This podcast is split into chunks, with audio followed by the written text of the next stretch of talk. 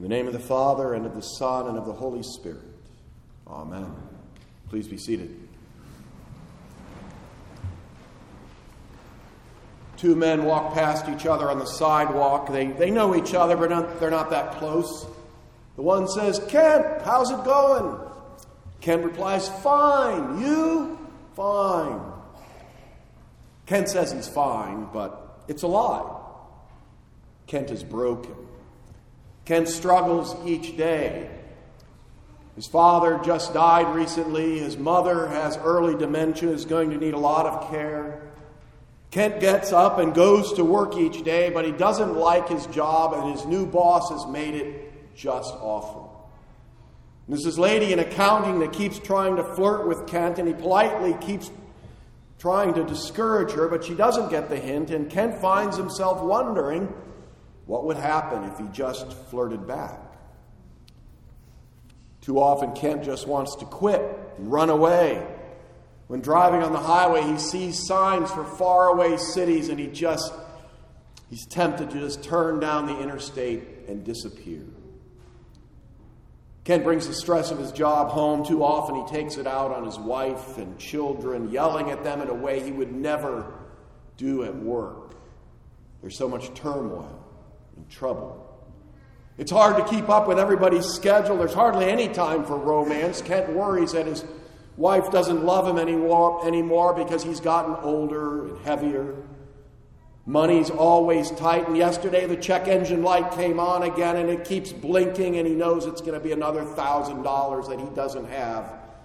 And the words of the old folk song continue to ring true: another day older and deeper in debt. Kent doesn't pray like he should. He doesn't read his Bible regularly. Often it feels like God is far away.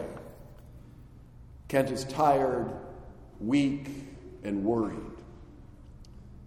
But when someone asks him, "How's it going?" Kent says, "Fine."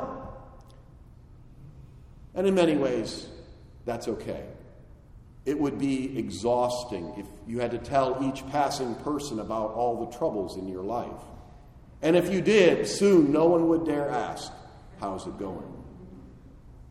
In order to get the things done in life that you need to get done, you hide your brokenness. And you pretend everything's okay. Pretending everything is fine is a survival skill during the work week. But the truth is that we are broken people living in a broken world. Sunday morning, you stop pretending. Sunday morning, you come to this place of healing and you get on your knees and admit that you are broken. You confess that you are by nature sinful and unclean. You have sinned in thought, word, and deed. You deserve immediate punishment from God and eternity in hell. Sunday morning, you recognize the brokenness inside yourself and the brokenness in those around you. Sunday worship is the gathering of broken people seeking peace with God in the midst of their brokenness.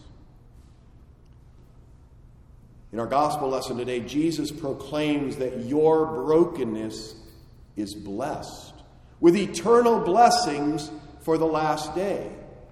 Your brokenness is blessed by God. In your brokenness, Jesus declares that you have eternal life and you will live with him forever at the resurrection. Blessed are the poor in spirit, for theirs is the kingdom of heaven. Blessed are those who mourn, for they shall be comforted. Blessed are the meek, for they shall inherit the earth. Blessed are those who hunger and thirst for righteousness, for they shall be satisfied. Poor in spirit, mourning, meek, lowly, weak, hungering and thirsting for righteousness. These are not positive virtues that you should strive to achieve. These are marks of brokenness. And Jesus declares brokenness blessed. Blessed with a blessing for the judgment day.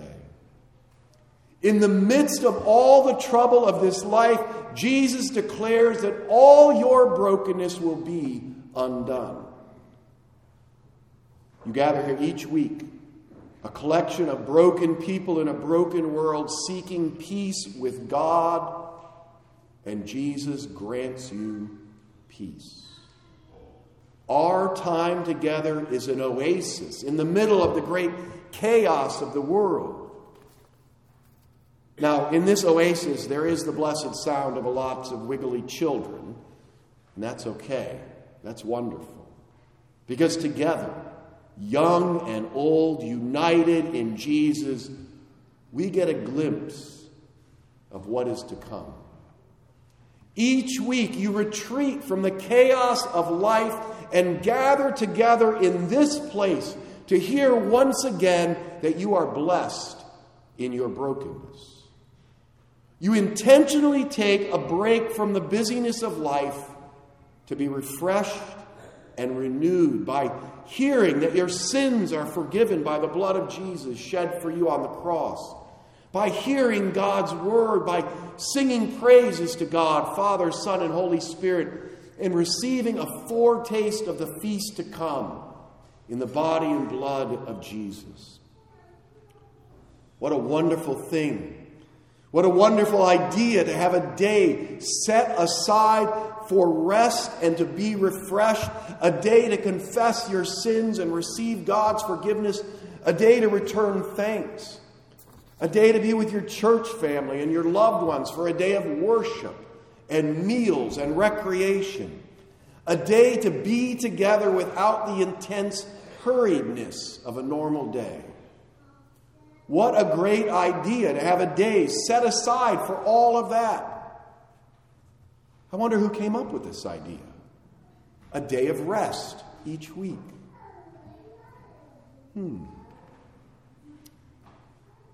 God himself on the seventh day of creation. Now, after Jesus' death and resurrection, our Sabbath day has moved from the seventh day to Sunday, the eighth day, the day of new beginnings, because Sunday is the day that Jesus rose from the dead. Christians have set the day apart to retreat from the broken world and know that you are blessed in your brokenness. This is a holy time together, immersed in God's word and promises to strengthen you for life in the world. And the devil hates it.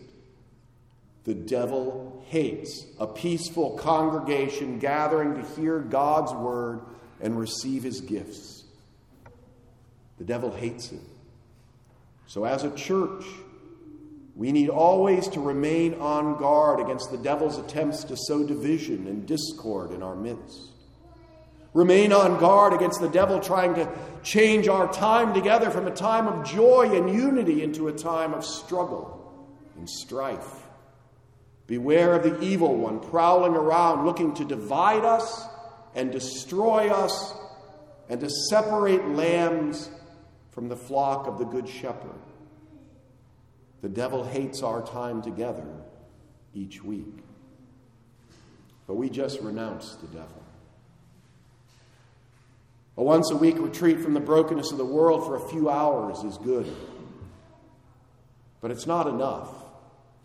Each evening when you return home, how wonderful it is when your home is an oasis from the chaos of the world, a refuge of love and forgiveness and joy, a place where the Word of God is central, a place of forgiveness and love.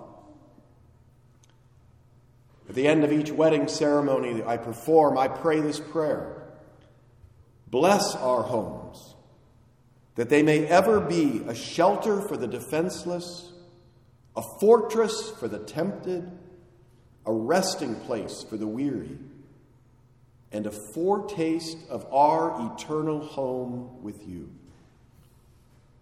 Your home should be a respite from the brokenness of the world, but just like with churches, the devil loves to sow division and discord in families. The devil wants to divide and destroy. He wants to make your home a place you dread rather than a place you look forward to going each day. Now, home life will never be perfect unless there's nobody at home. But you can each repent of what you do to bring turmoil into the home, and instead seek to love one another and to live together in peace and forgiveness. Seek to make home a shelter, a fortress, a resting place, and a foretaste of heaven. So children, obey your parents. Life will go better if you just do what they say the first time and don't pretend you don't hear them. Parents, don't exasperate your children. Beware of your tone of voice as you speak to the most beloved people in your life. And leave the troubles of the world outside. Before you open the front door to go in, take off the stresses of job and school and leave them outside. And inside, work together to accomplish what needs to be done.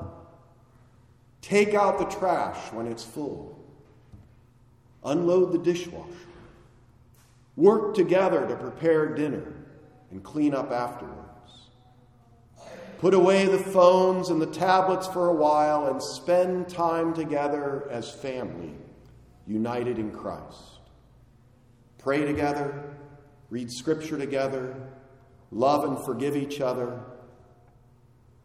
What a wonderful thing it is for your home and your church to be sanctuaries from the world and a foretaste of eternity with God. Today we celebrate All Saints' Day.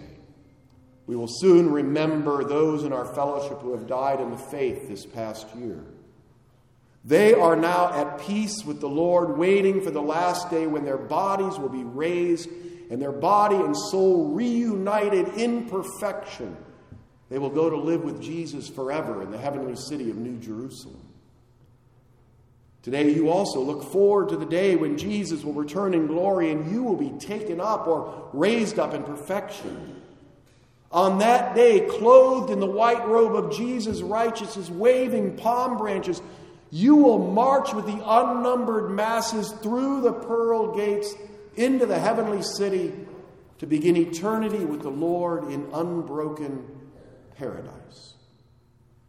You look forward to when your brokenness will be repaired, when you'll be comforted in your mourning, when despite your lowliness, you will possess the earth, when your hunger and thirst for righteousness will be satisfied, when you will be at peace with the Lord forever.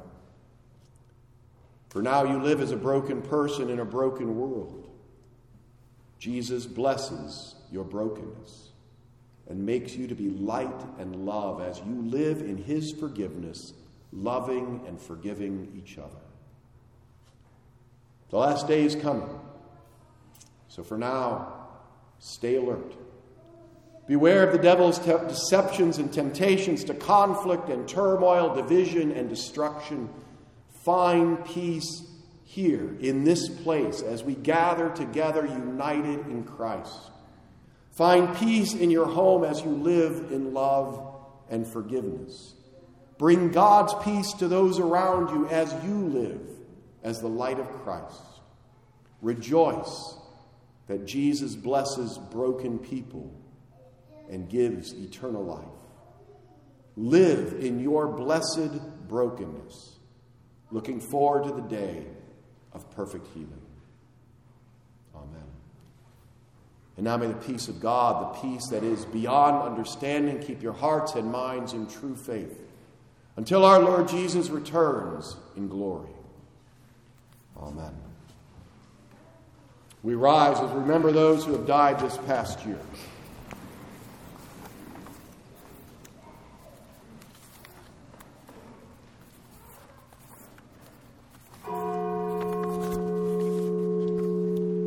John Beckett.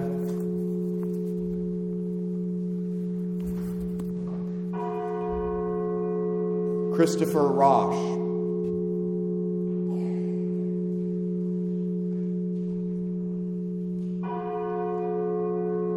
Tina Brinkman.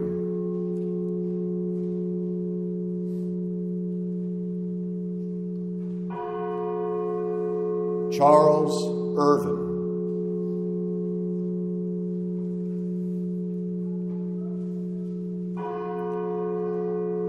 Robert Burnett.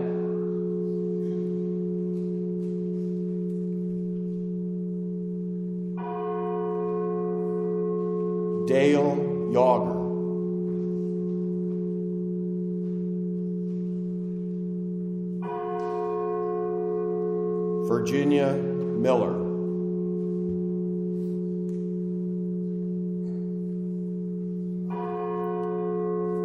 Carolyn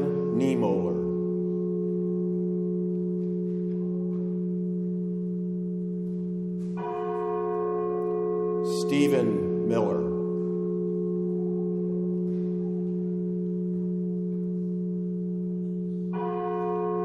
Ralph Zeller.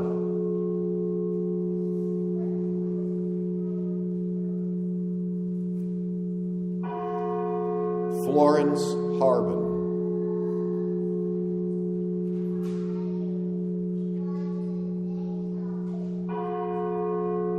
Rebecca Protzman.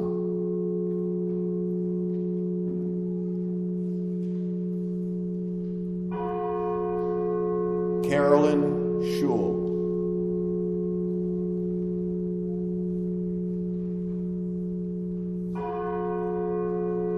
Tom Michael.